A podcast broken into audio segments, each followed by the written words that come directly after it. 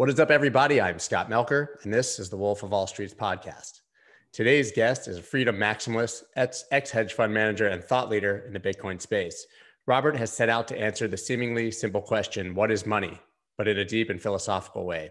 It's my goal on today's show to have Robert take me down the Bitcoin rabbit hole to better understand what Bitcoin and money are at a philosophical and deep level. Robert Breedlove, man, thank you so much for, for coming on the show. Hey, Scott. Thanks for having me. Glad to be here. So, once again, you're listening to the Wolf of All Streets podcast, where twice a week I talk to your favorite personalities from the worlds of Bitcoin, finance, trading, art, music, sports, and politics. This podcast is powered by Blockworks, the fastest growing media company in the digital asset space. You can check them out at blockworks.co, and you can find everything about me, my newsletter, Twitter, podcast information at the wolfofallstreets.io. So, so Robert, man, let's start from the beginning. What sent you down this path to discover the, the truth behind money? Well, I suppose, like everyone else, it's a tool that I've been kind of forced to interact with throughout life. um, there's the there's this old commencement uh, speech given by I forget the name of the guy. It's Robert something, but it's a really famous speech you can look up online called "This Is Water." And he there's a couple of younger fish swimming past an older fish, and the older fish looks over the two younger fish, says, "Hey, hey boys, how's the water?" And the fish just kind of nod and they keep on swimming by. And then the two younger fish get a little ways down and they look at each other and they go, "What's water?" So, point is like money is this thing that is all it's ubiquitous it's all around us we're immersed in it all the time we think in it actually which is interesting like we think in dollars we think about dollars a lot we're constantly performing economic calculation you know, planning, all of these things. But we very rarely stop and ask ourselves that, that seemingly simple question, what is money? And um, I guess my, what got me going into the rabbit hole is I, I sort of had a predilection for curiosity early on. I've always been an avid reader. Um, started out reading a lot of science when I was really young, mostly like astrophysics. And then as I got older, uh, you know, my father was an accountant, so I guess it's in my blood a little bit. I knew I wanted to be a businessman. I didn't really know what that meant uh, when I was younger. I thought that just meant sending, you know, faxes and shaking hands and carrying a suitcase. Um, but as I got a little older, I learned that, you know, accounting is the language of business. And so I, and, and economics is the study of uh, the purpose of business, if you will, like why do we trade? Economics sort of goes down that rabbit hole. So I started studying these two things really deeply. And around 2004, 2005 timeframe, uh, I got into basically the study of central banking, which I think is the core, it's the dominant institution in the world today. It controls the largest market in the world, which is money itself. Um, and the, specifically the book, The Creature from Jekyll Island, really took me into that rabbit hole and seeing that, that central banking is kind of this corrupt core to the modern economy. Um, so that was my start down the path. And then, you know, fast forward, this was, that was pre-Bitcoin, fast forward a few years later, I had heard about Bitcoin, but like many people brushed it off initially. I'd owned a little bit in 2014, but just thought it was this, you know, magic internet money more or less. Thought it was going to be disrupted by something else. Um, and it wasn't until later, like 2016, early 17, that I started really investing heavily in the space. And I was actually um, more drawn in by the concept of smart contracts, which Nick Szabo had written about in the late 90s. And it was actually his work that really set the light bulb off for me, um, which he uses the example of the vending machine. It's kind of this automated commercial relationship between buyers and sellers, where you're basically punching in instructions and certain um, actions are carried out to facilitate a transaction. My light bulb was that the entire finance industry is that. It is a vending machine or a smart contract that's connecting buyers and sellers of capital. It's an intermediary.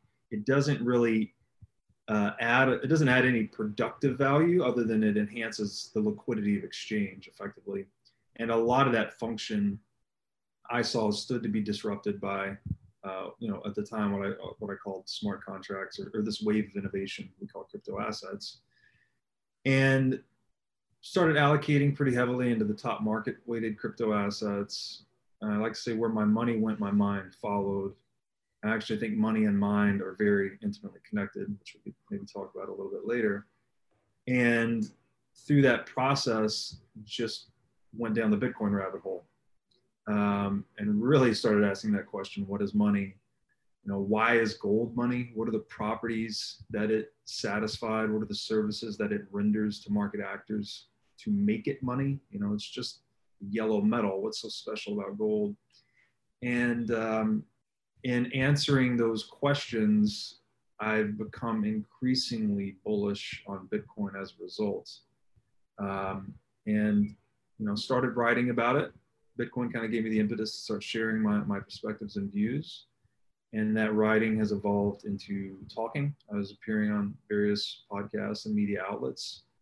People enjoyed what I had to say. They enjoyed what I was writing. So now recently I've launched the show that I've that I've named the What Is Money Show, which I think is the the key to incepting this idea. Like if you can just get people to ask themselves this question very deeply uh, and research it, you know, kind of to, to, its bottom principles, I think you'll find uh, both the value proposition of, of gold and Bitcoin in the true free market. It's interesting. I mean, you talk about the ubiquity of money obviously that it's pervasive in everything that we do in our thoughts in our in our actions but i don't think most people ever contemplate that right but i would say that since covid and during the global economic meltdown that we have had a bit more of a grand awakening in your average person about the insanity of central bank policy obviously nobody can ignore the money printer going burr as people like to say in this space. Do you think now that your average person is actually thinking about money, or do you still think that it's a very, very small percentage that are actually contemplating these questions?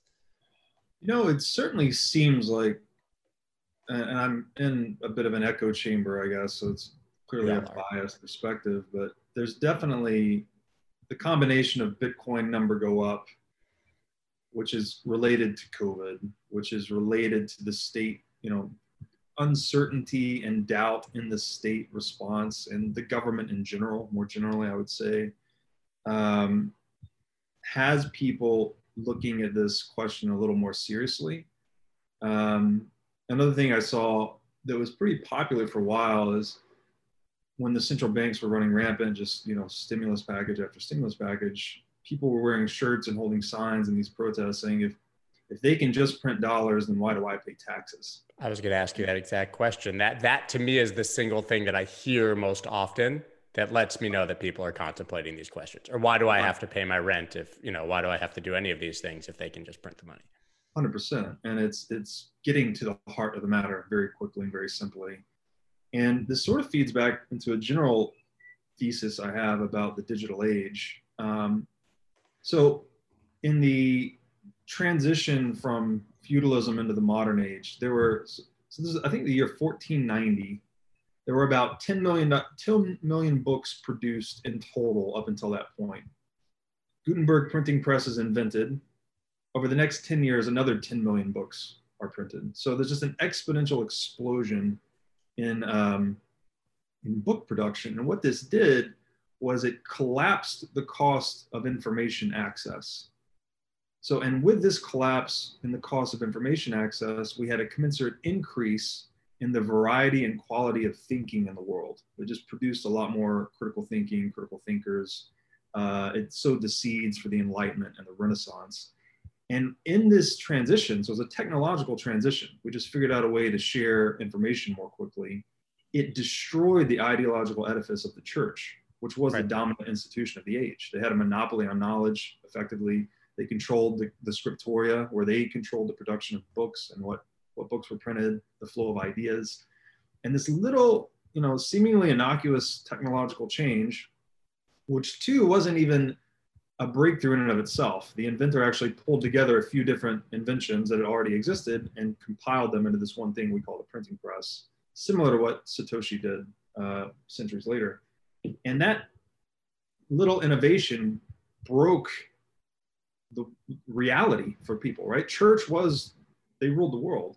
and then 100 years later you know they're they're falling apart so i think in the digital age we're seeing a similar type renaissance or um, breakthrough technologically because once again with digital technology as we're proving right now we have collapsed the cost of information access and distribution and so i would expect over time to see a commensurate boom in the quality and variety of thinking and this, this people asking this question, if they can just print dollars, if they can just print dollars, why do I pay taxes? Is kind of an example of that. These things get memeified and they, they go viral, right? And all of a sudden everyone is imprinted with this one idea that one person had globally overnight, effectively.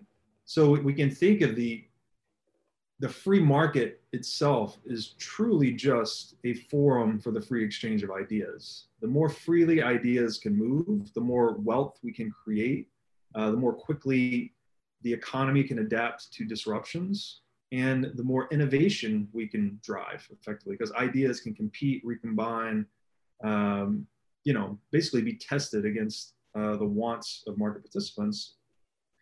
And the digital age has just given us this radical, like almost a perfected forum for the free exchange of ideas.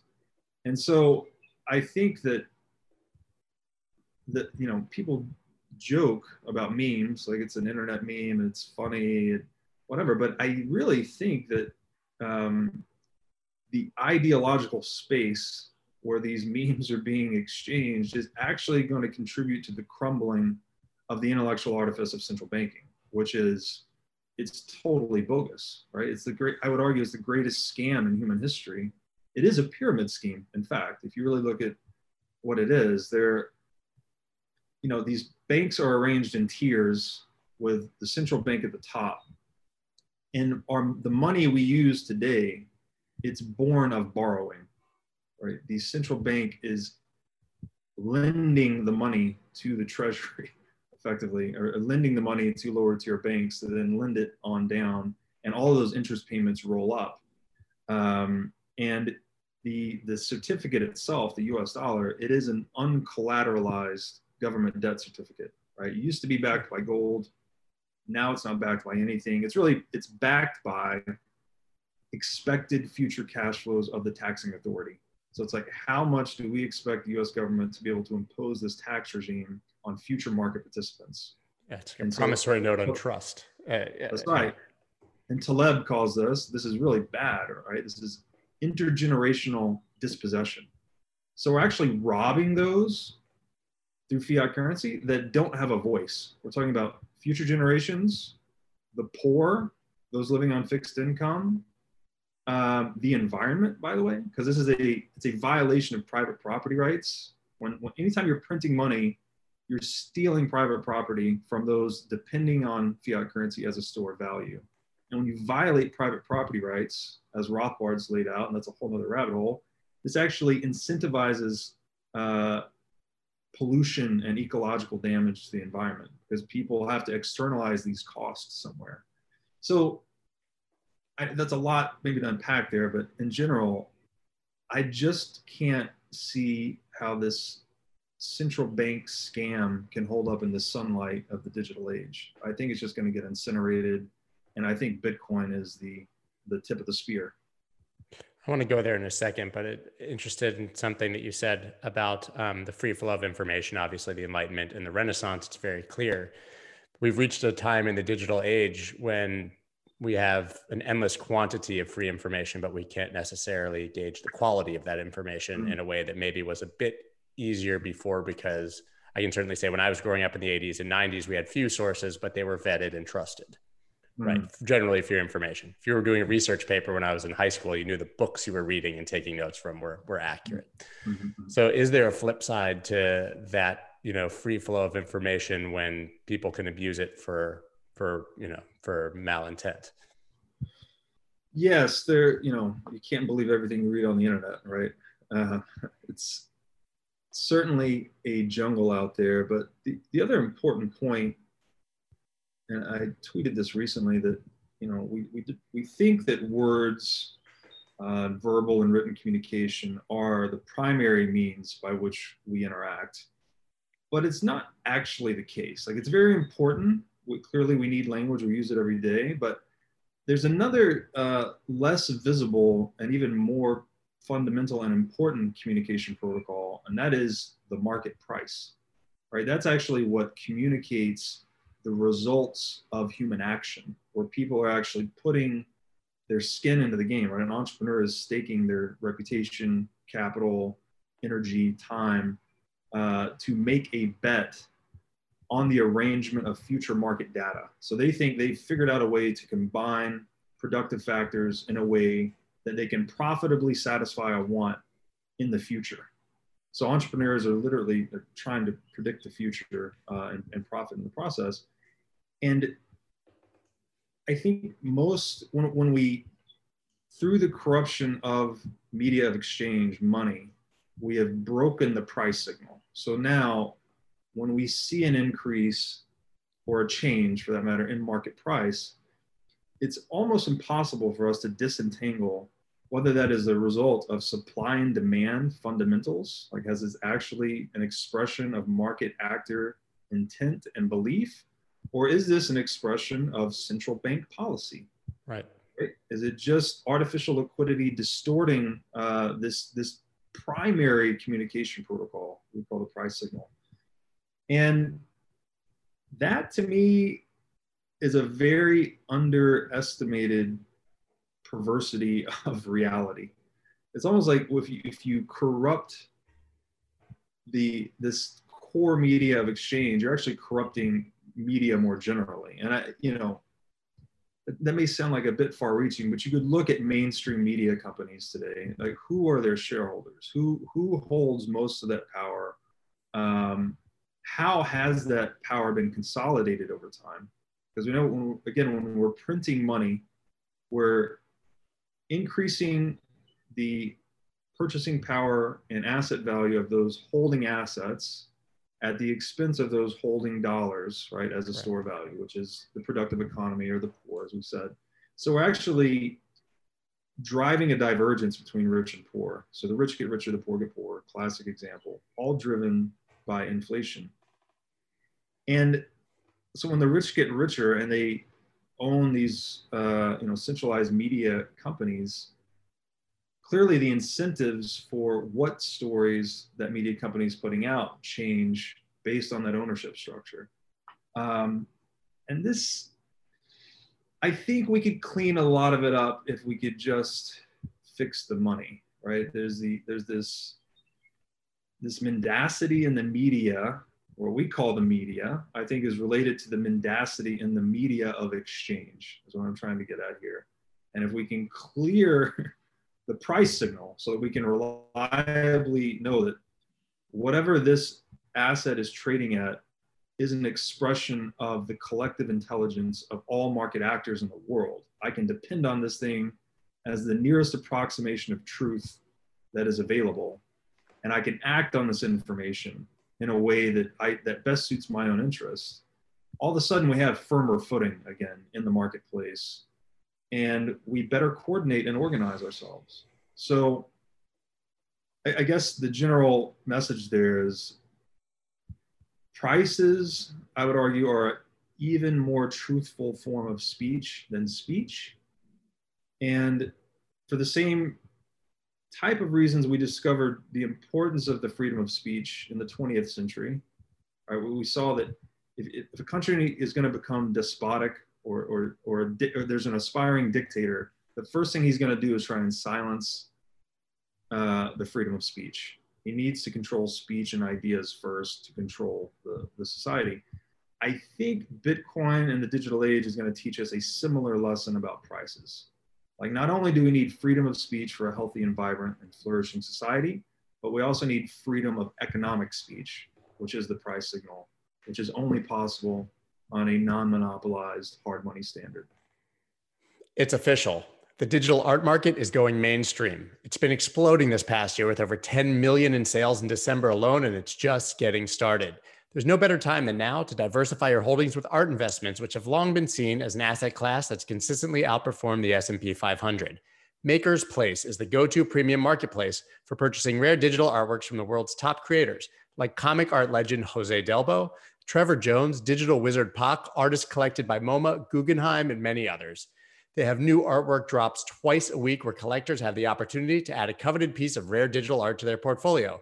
Artworks from these drops have a history of selling out within seconds of release and have been reselling several months later for upwards of 10x. Collectors can subscribe for exclusive drop notifications on makersplace.com slash the wolf. You don't want to miss out on this action. Trust me.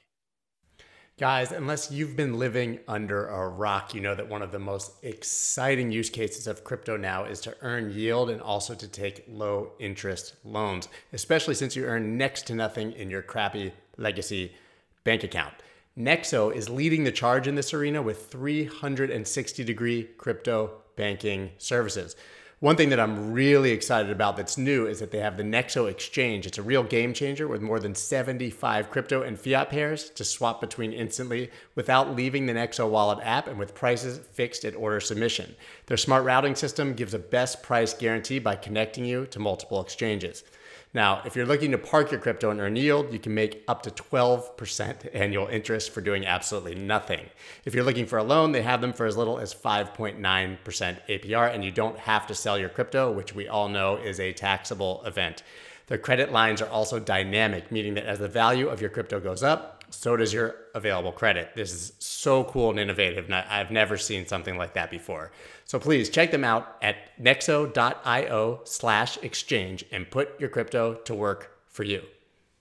Okay, so with a weird, some might say, semi post apocalyptic 2020 very much done and dusted, it's time to tear the new year in two and send your Bitcoin into play with a killer promo from the team at BitCasino. Drop a 5 milli Bitcoin minimum on any of the platform's 2,000 or so Bitcoin slots and get 200 free spins to use on the Legacy of Dead.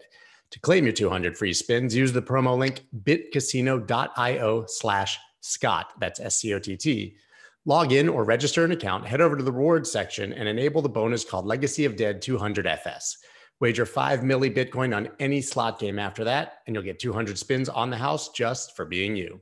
BitCasino was ahead of the crypto game before the game got going. The original Bitcoin led online gaming destination, they continue to set the standard for fun, fast, and fair gameplay. Deposit, wager, and withdraw in Bitcoin, Ethereum, Litecoin, Tron, and more, all in real time, all the time with BitCasino. Right. Moving along. Uh, obviously, being accurate price starting at that point and you call yourself a freedom maximalist, which I, which I love. So, how how did you kind of come to that title? Why is freedom so important to you, um, and how did you come to that? Yeah, I.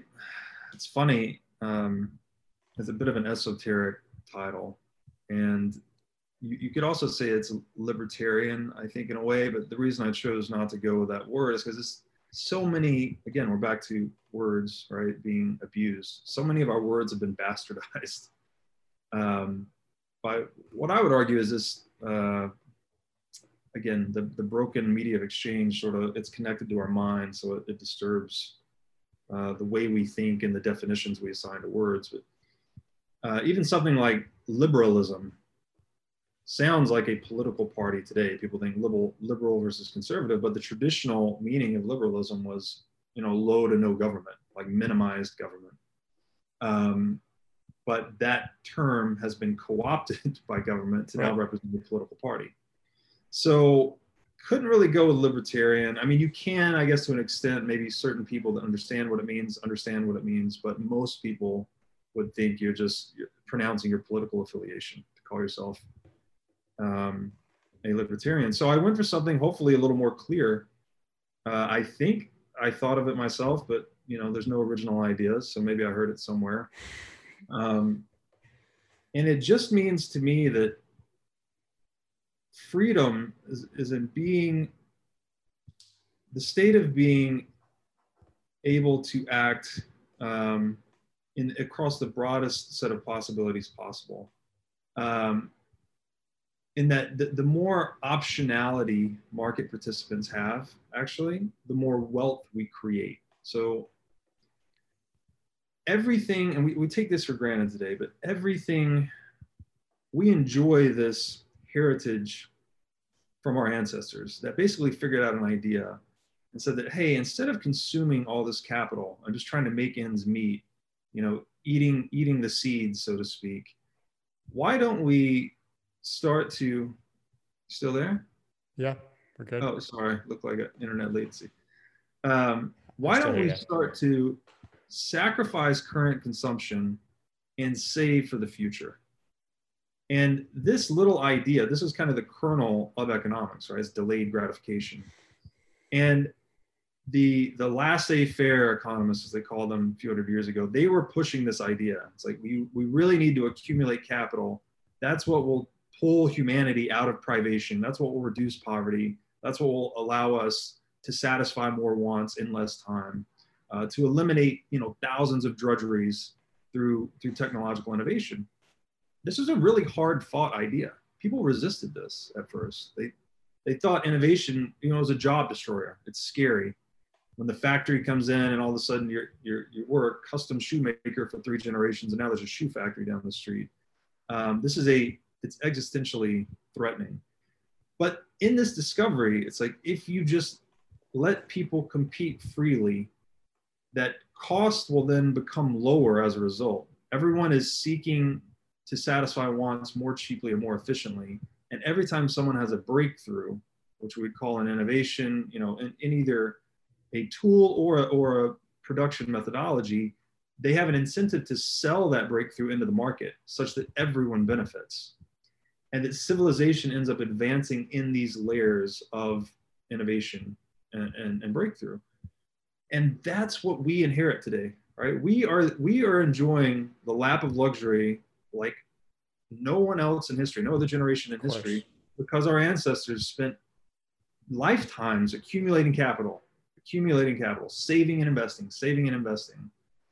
And now, so that it's all rooted in freedom ultimately. It's like just leave people to their own devices to trade freely, give them a means, which this is the purpose of the state, protect the peace of the society so that people can trade private property freely so, so we can think of the state or taxes we pay to the state as just network security, right? We're just securing the trade network.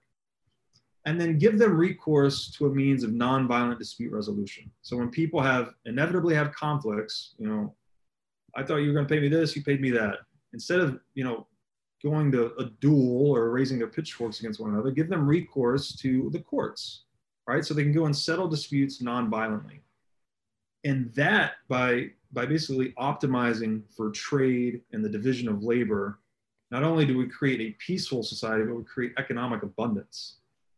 Um, so that to me, like, is core to the freedom maximalist maximalist philosophy. And then the flip side of it too is, I really believe that as we we accumulate more capital, we become more wealthy, we become more free as a result, right? All of a sudden, you don't need to work 40 hours a week to pay the bills. You need to work four or whatever, wherever you are on the spectrum. How do you spend those other hours, right? You start to ask these questions like, well, money is less of an object now for me. How do I spend my time? What do I want to do with my life every day? And that's when I think it gets really interesting because people become entrepreneurial, right? It's like, what, what is your best skill? What is your gift? How do you, you know, capitalize on that gift and sell it to the world? And that's where I think you, you know it, it's almost intuitive that if you have a world where people are pursuing what is most meaningful to them, like what they're doing, uh, agnostic to a monetary situation, like people just doing what they think is best for them, what they think they're best at, what they enjoy most, they're going to pour most of their heart and soul into it. And I think you're going to get the best inventions and breakthroughs and ideas from that process. So I see it as like it just freedom is the whole thing, as simple as it sounds.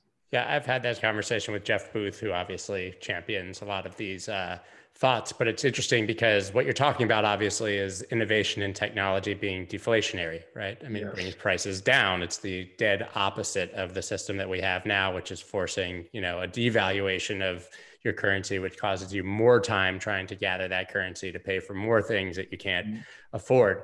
So I think that idealistically, we can all understand the idea that it would be wonderful if there was all this innovation, prices of everything came down, robots were doing our jobs, and we had free time to think and do what we want.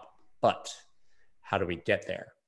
Because we're so far on the other side of the spectrum at this point and only flying down that track. Right.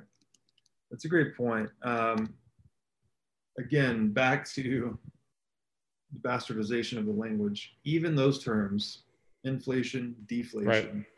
I would argue are euphemistic.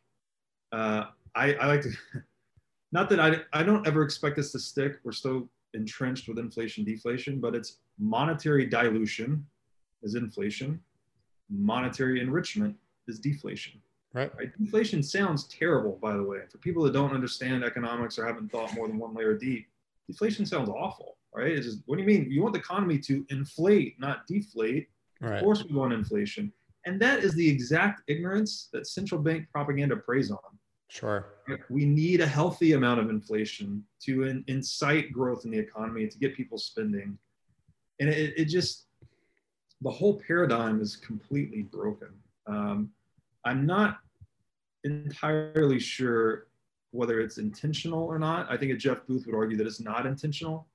Like we were just creating a system that we thought was best at the time, and now that system has run into exponential technological deflation. Right, we're just advancing so quickly in the sphere of productivity that prices are collapsing but central banks, because they're so, they've mired the world in debt, and the largest debtor of which is the government, they need inflation to erode that real debt burden. So they will do whatever it takes to achieve positive price inflation.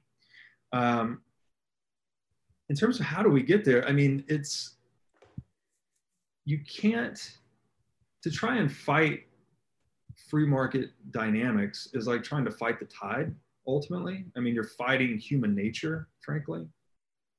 And I think we've just been kicking the can down the road for so long now. We've just been printing our way through every economic calamity, and this just further diverges rich and poor.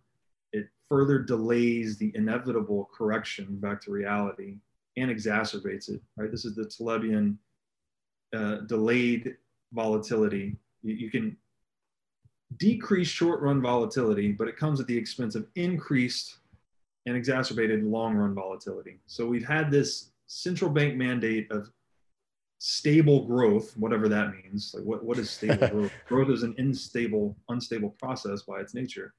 So they want to have stable growth where they maintain stable employment and stable prices across time. And it's just it's it's amazing that it's worked this long, but I don't see how the next correction, especially with Bitcoin now at a trillion dollars, and Bitcoin, by the way, proving it's a true barometer to the failure of the system. My 30 second elevator pitch on Bitcoin is it's an insurance policy on central banking or on the legacy financial system. And the more dollars they print, the more valuable it becomes. So historically, gold would have served that role to some extent but central banks owning 20% of its supply, systemically suppressing its price in the derivatives markets, It's not as truly a barometer, right? Unless, and, and brought, you know, gold has its own issues. Like you can't settle with it in finality instantly, right? So you can't force honesty on, on um, in the same way that you can with Bitcoin. So I think we're going to have a day of reckoning. I mean, it's inevitable at some point that prices have to reset back into the realm of supply and demand at some point. Uh, currencies, you know, and Mises would argue this: that the longer you print the currency or engage in quantitative easing, one of two things is going to happen. It's like you're either going to have a, a big crash at some point back to the realm of reality where you've artificially pumped prices and they're going to crash back down to reality, or you're going to have the crack up boom, which is the total implosion of the currency system. Right. Hyperinflation. Hyperinflation. And that tends to be, that is the outcome we see time and time again with fiat currency is the largest debtor in the room has an incentive to print, to erode that debt burden, to externalize all of its costs onto the productive economy. They will do that until the currency loses all meaning, right? We're talking about today, the currency has lost a lot of its ability to communicate meaning. in this hyperinflation event, like you see in Venezuela, there's cash clogging the gutters. The cash means nothing. It can't be used to do anything. All trust breaks down, society collapses. You know, I don't, I think it's inevitable we head that direction. I would like to say optimistically that Bitcoin gives us an alternative to bounce back quickly and that we can all divest fiat and move into Bitcoin and sort of resume normal economic activity more smoothly than, than other hyperinflations historically. Um, but it's a big unknown. You know, it's it doesn't end well. no, it never say. has. Yeah, yeah. It's interesting. Uh, you called it a uh, you know a hedge against central banks. Uh, I had Mark Yusko on the show a long time ago, and he said it was a schmuck insurance, is what he called it, uh, which is I thought that was a very uh, simple simple uh, way to state the exact thing that you just said. So I, I guess the question then you said that there's two two routes hyperinflation, which is the one that inevitably gets sort of chosen. And there's the other route. What is Bitcoin's role if it goes the other way? So I guess the other way would be central banks suddenly decide, hey, we've been wrong about this thing forever. We need to repeg the currency to gold um, and move back onto a hard money standard. Uh, first thing that would happen was gold would be repriced into the stratosphere. Um, I don't even know the number, probably north of $20,000 an ounce at least. Um, I would think you would see a commensurate boom in Bitcoin at that time because I would argue that most of the strong handed market actors in Bitcoin actually do view it now as an alternative to gold, even if it's it's, it's a call option on a future gold, I guess you could say future gold standard. Um, and if you want to go a little deeper on just the first principles of money, like why is Bitcoin superior to gold? Um, I've talked about this on a lot of shows, so I won't go too deep on it, but there's basically five properties of money that, that market actors choose for, that optimize, they optimize for. And they're divisibility, durability, recognizability, portability, scarcity. Historically, monetary metals were the most divisible, durable, recognizable, and portable tool in the world for money. So we, we used gold and silver alongside one another. Of the monetary metals, gold was the most scarce, meaning it had uh, the highest stock to flow ratio, or said differently, the lowest inflation rate. So you could store your wealth in gold, and it would you know that it would be inflated um, as slow as least quickly as possible. So it was right. the best stored value essentially. Um, Bitcoin looked at through the same lens perfects all those properties. It's just pure digital information. So, you know, portable at the speed of light, uh, stored in a distributed way, so it's infinitely durable. The example I like to make there is the Bible, which is just distributed information. You can't really change it. The book outlasts empires. Um, so it's infinite, infinitely recognizable because you can audit the entire supply and you can run a full node, verify all transactions yourself. You are your own central bank effectively um, and portable scarce, right, yeah. and, and, then in, in, its infinite scarcity basically it's right. perfected fixed supply 21 million so i think that i actually look at the gold market cap I would say that the monetary premium of gold clearly part of that market cap is industrial use uh, gold around 10 trillion today maybe 1 trillion is industrial use 9 trillion is monetary premium people holding that in expectation of future exchange uh, as money. I think that $9 trillion market cap to me is latent demand for Bitcoin. Uh, the market is going to figure out that Bitcoin is superior to gold across all the, mo- the first principles of money. Uh, I think it takes a long time for the market to digest that information because the big, the big delta here is gold's a 5,000 year old tool it's something so old, so ancient as money, we forgot why it's valuable. Everyone knows gold is valuable as money. How many can tell you the principles or properties of money? You know, one in a thousand, maybe. Um, Bitcoin's a 12 year old digital upstart competing with a 5,000 year old monetary technology. So I think it's going to take a while for the market to digest this, that Bitcoin is superior. And even if Bitcoin is successful and superior to gold and, and surpasses in market cap, I would expect people to hold gold for a long, long time sure, as an sure. alternative store of value because it is a, such a such a deep Lindy effect or, or head start. So, in, in that way, I think and gold is the same. The Bitcoin and gold both protect you in both inflationary crack up booms, hyperinflationary situations. If you're holding physical gold, by the way, I don't believe paper gold is going to protect you. holding an ETF, right? yeah, yeah, yeah. Or, or holding physical Bitcoin, which is holding your own keys. I think, you know, dangerous to have counterparty risk on that. And also protects you in the opposite situation where if governments say, I'm going to repeg currency to gold, uh, we're going to have a massive deflationary shock. Gold will uh, explode, and I think Bitcoin would would boom alongside. So that's why, for me, it's it's almost the ultimate risk-adjusted bet in the world is to hold physical gold or physical Bitcoin at this at this point in the history of the fiat experiment, because it's going one of two ways very sharply. There's only one investment category, which is hard money, that will protect you on both sides of that. Which has somewhat always been the case. I, yeah. I, you know, when when when the when the when the shit goes down, hits the fan, so to speak. Um, right. Uh, yeah, right. There's there's plenty of historical precedent, uh, mm. obviously, for that. But physical gold, who can who can own physical gold? Well, that's why I opt for Bitcoin personally, but you know, got to throw one out to the gold bugs out there. Yeah, you do. It's just uh, you know, it's uh, it's such a sort of uh, meme when you dig into what it would take. No, no uh, pun intended. Dig in to what it would take to actually uh, uh-huh. Bury it in your backyard or put it into a bank in a safety deposit box, and that bank could disappear. So it becomes effectively impossible to protect yourself with gold, even if you have. Yeah, I don't. I don't know if you saw this. Um, this is a news article I saw a few weeks ago a guy had been uh, detained at the airport because he was smuggling a bunch of gold in his ass. and I just tweeted out like Bitcoin eliminates this pain in the ass. It's like you can just. Pun intended. Um, yeah. in, in, that case. Um, so, how do you equate Bitcoin to freedom? Um, because obviously, you're freedom maximalist. You have a hardcore belief in Bitcoin. How does it give us freedom? How can it give the average person more freedom?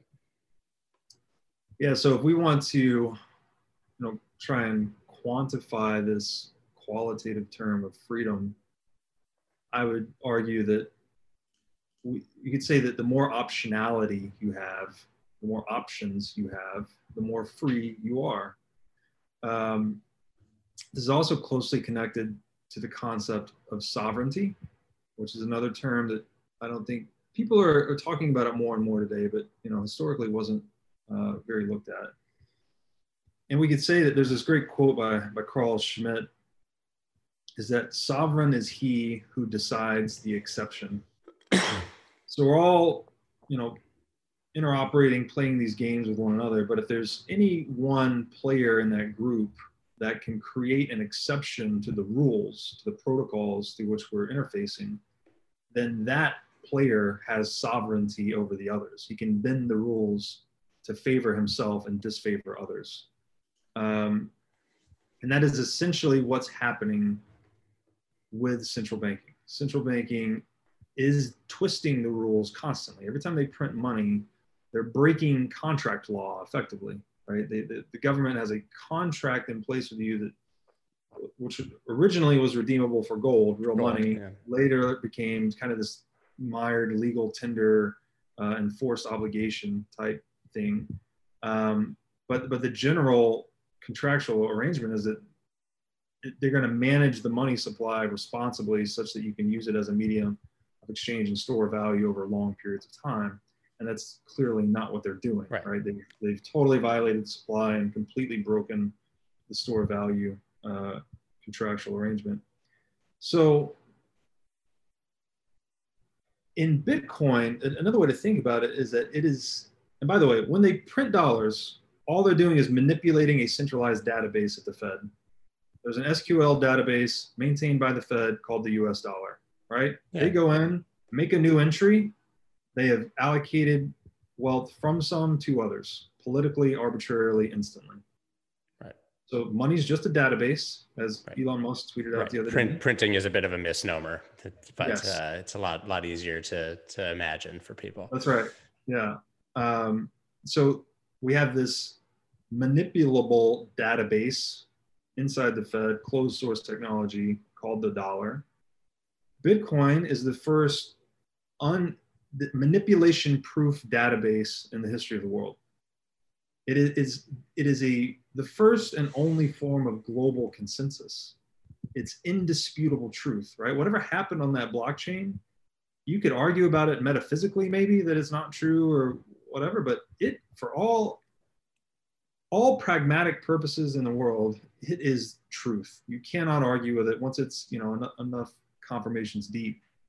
Uh, it is probabilistically approaches infinity, essentially. So since there are no exceptions on the Bitcoin database, right? So again, sovereign is he who decides the exception. The Fed is deciding the exceptions to the US dollar database. No one can decide exceptions in the Bitcoin database what it does is it maximizes the sovereignty of market participants. So every individual now has these sound and unbreakable rules by which to plan their economic affairs, to calculate and to govern their, their lives. Um, and that's the big breakthrough here is that it's, it's a breakthrough in sovereignty. That's it's it's taken sovereignty away from these large anachronistic institutions that were necessary in the 20th century, perhaps, to, to coordinate human action at scale, but we can now do these things with software. Um, and in terms of, to get into like freedom, what, what that means is if you're sovereign, you have the authority to take action as you see fit. So you could look at the field of options and say, hey, I'm going to do A, B, and C. And there's no one, or there's there's no authority that stands between you and that course of action effectively. Um, so Bitcoin is freedom in a way, and that we, we say, first of all, money, it's an instrument of pure freedom or pure optionality in the marketplace, right? That's, that's by definition what it is. It can be used to attain anything in the marketplace, goods, services, knowledge. Bitcoin is inviolable money that maximizes the sovereignty of its individual holder. Um, and it's and the last piece to that, I guess, is people like, okay, that all sounds good, but the government's just going to shut it down, or they're just going to executive order 6102 your ass and just come take it. In terms of confiscation resistance, there has never been a property right more resistant to forced seizure than Bitcoin. Right. It is just pure information. So it can be custodied in, it, you know, your imagination is the limit, basically. Any information bearing medium in the world can be used to custody Bitcoin.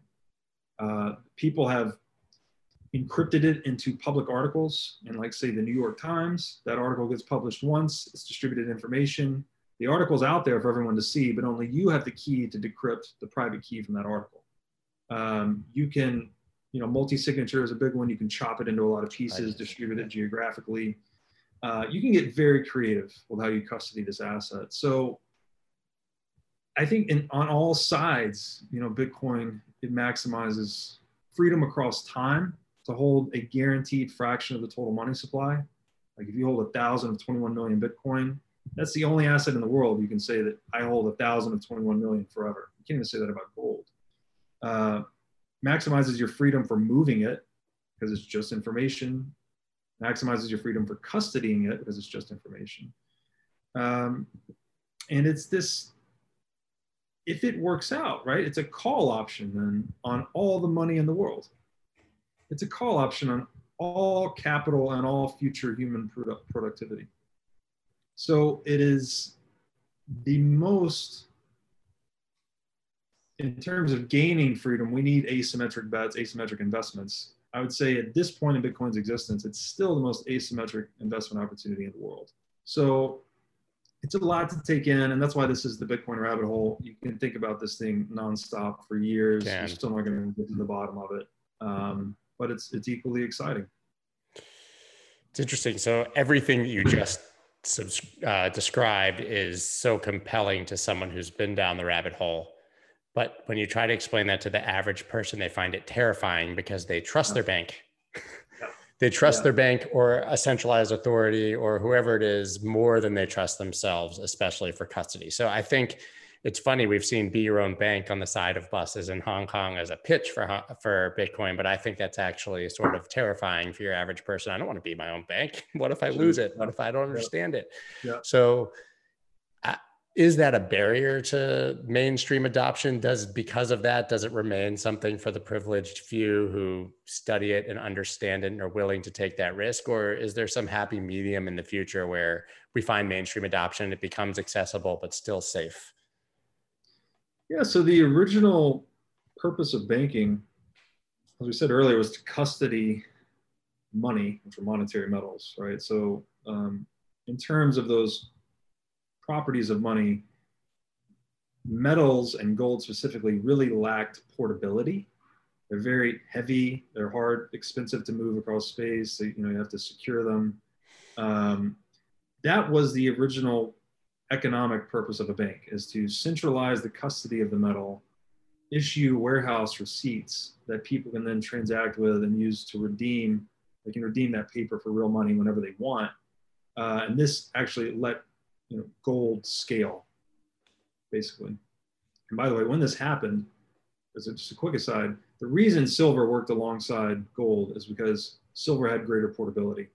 So gold would be used for large settlements typically, silver was more used more commonly for day-to-day transactions. Sure.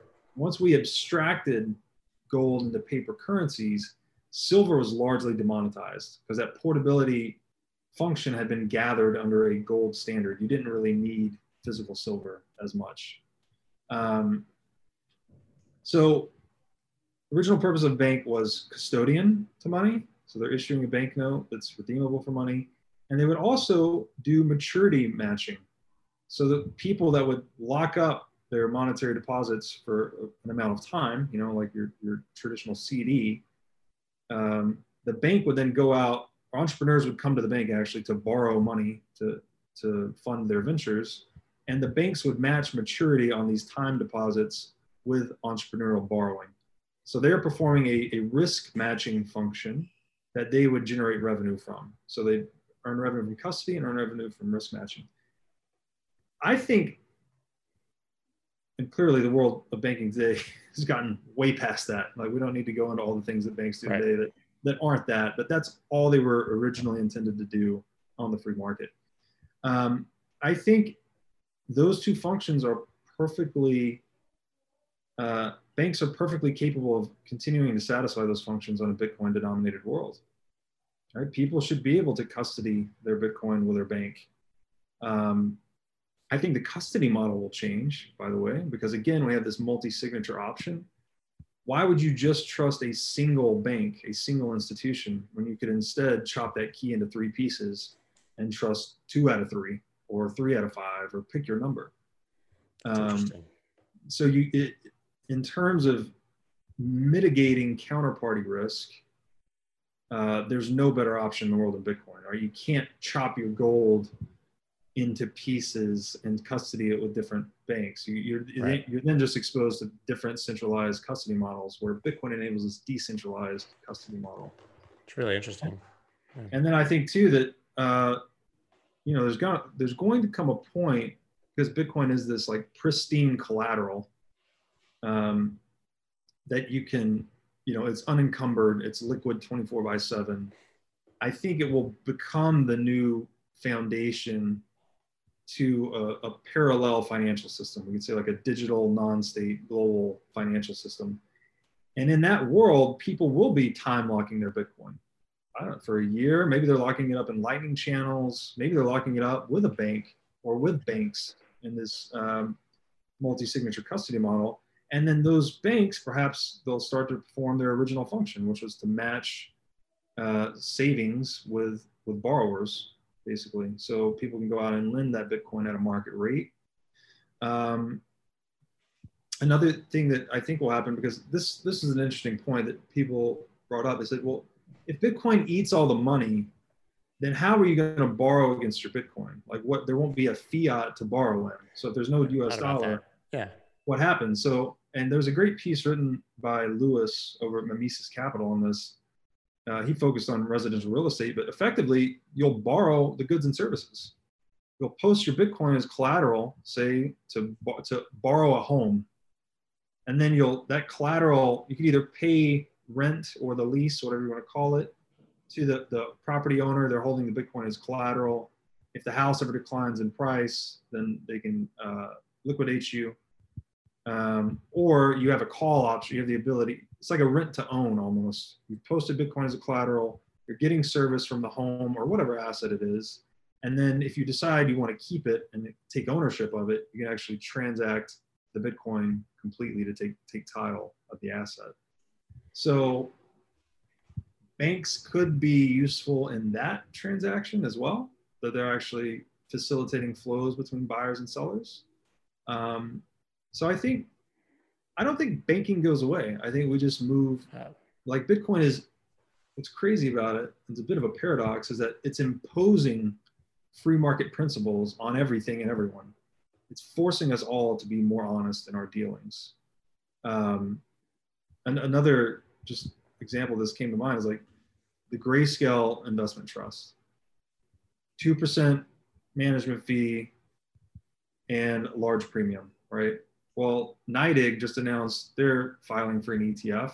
It's going to be at 50 basis points management fee, trades at no premium, settles in Bitcoin. So it's like the, the I saw this as like the ethos or the principles of Bitcoin sort of imposing themselves into the financial system. It's actually causing market actors at that level to be to deal more honestly with their consumers. So yeah, just just really interesting to, to think of it that way. Yeah, I had never considered uh, multi-sig beyond the three of five devices, right? Which mm-hmm. is what I mean. I personally use multi-sig to custody my own my own Bitcoin, but I never thought of it as three out of five institutions. It's yeah. really a, really an interesting way to to consider it because it eliminates the counterparty risk of trusting a single bank. That's right. Um, so just really really interesting. And you also talk about Bitcoin being pristine collateral. We see that the OCC is saying that banks can now custody Bitcoin in theory. So we know that they're going to start custodying it and start lending against it. I wonder when that will happen. I saw Michael Saylor recently joke that he can, you know, use his yacht as collateral, but it could be floating on the other side of the planet. yeah. You know, c- come get it, right? Yeah. if if I default on my loan. Uh, uh, but do you see a world where the actual banks start to loan against Bitcoin? I mean, it sounds like you do. And that sounds like a risk. It sounds like putting our beloved asset into a system that we don't believe in. That's right. Um, definitely. I mean, there it necessitates a Bitcoin holder to give up their keys to a lender, uh, so that the lender has control over the collateral. Um, there are interesting approaches to this being done, again, involving multi-sig. Uh, company like Unchained Capital, they have mm-hmm, multi-sig vault product and they have multi-sig loan product. Lending, yep. Yeah, so you can, you're giving up control uh, and that, you know, they do what, like a two or three multi-sig, you hold one key, they'll hold one key, neutral third party holds the third key. So the advantage there is you get to see you, first of all, you have a contractual arrangement between three parties that they can't take custody of the second key from the neutral third party unless certain contractual um, uh, obligations conditions right. or obligations yeah. are met.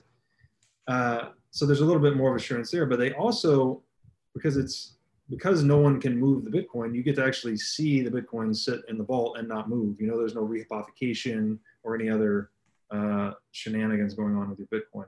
So I think the market will move that direction. Um, this this asset just gives its gives us the ability to have cryptographic certainty of reserves.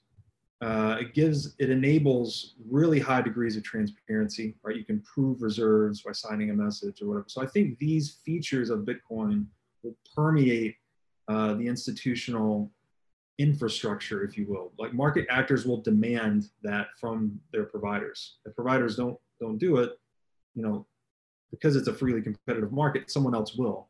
And because Bitcoin can be moved instantly anywhere in the world, it's very easy to switch custodians or switch banks. So I think this will just cause a, you know, again, in the free market, the sovereignty of the consumer is paramount. So it's whatever the people want is what tends to happen. So I think people are going to naturally desire these features that maximize their security, minimize their risk, and, and maximize their, their return on the asset as well if they get into lending and such. Yeah, that makes perfect sense. And I love the idea of the cross section between multi sig and lending so that at least you have a bit of security for that. So I can't mm-hmm. believe it. I'm looking up and I see that we're kind of up against it and out of time because I feel like I could have this conversation for five hours. So we're going to have to do like a part two, three, four, and five down the road if you're up for it. But where, yeah. where can people follow you and, uh, and obviously check out uh, What is Money, your show? Yeah, so you can find me on Twitter. My last name is Breedlove. So my Twitter handle is at breedlove22. That's B R E E D L O V E 22. Uh, on my Twitter bio, I've got links to the What is Money Show YouTube channel, the What is Money Show podcast, uh, which is the What is Money podcast.com if you prefer to go that route. And I've also got links to my Medium page where I post most of my writing that got me started into all of this uh, new digital media landscape.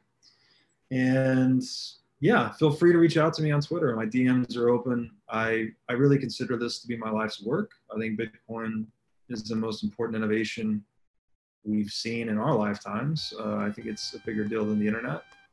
And um, I spend a lot of time thinking, talking, and writing about it. So happy to engage. Yeah, I suggest we talk about going down rabbit holes here all the time. I've been down the rabbit hole of your medium and it's amazing. So I, I suggest very, very highly that everybody does that and watch the show. So man, thank you so much for taking your time. And I really mean it that I would love to love to have you back and continue this conversation. Yeah, Scott, this was great. Happy to do it. Uh, thanks thank again you. for having me.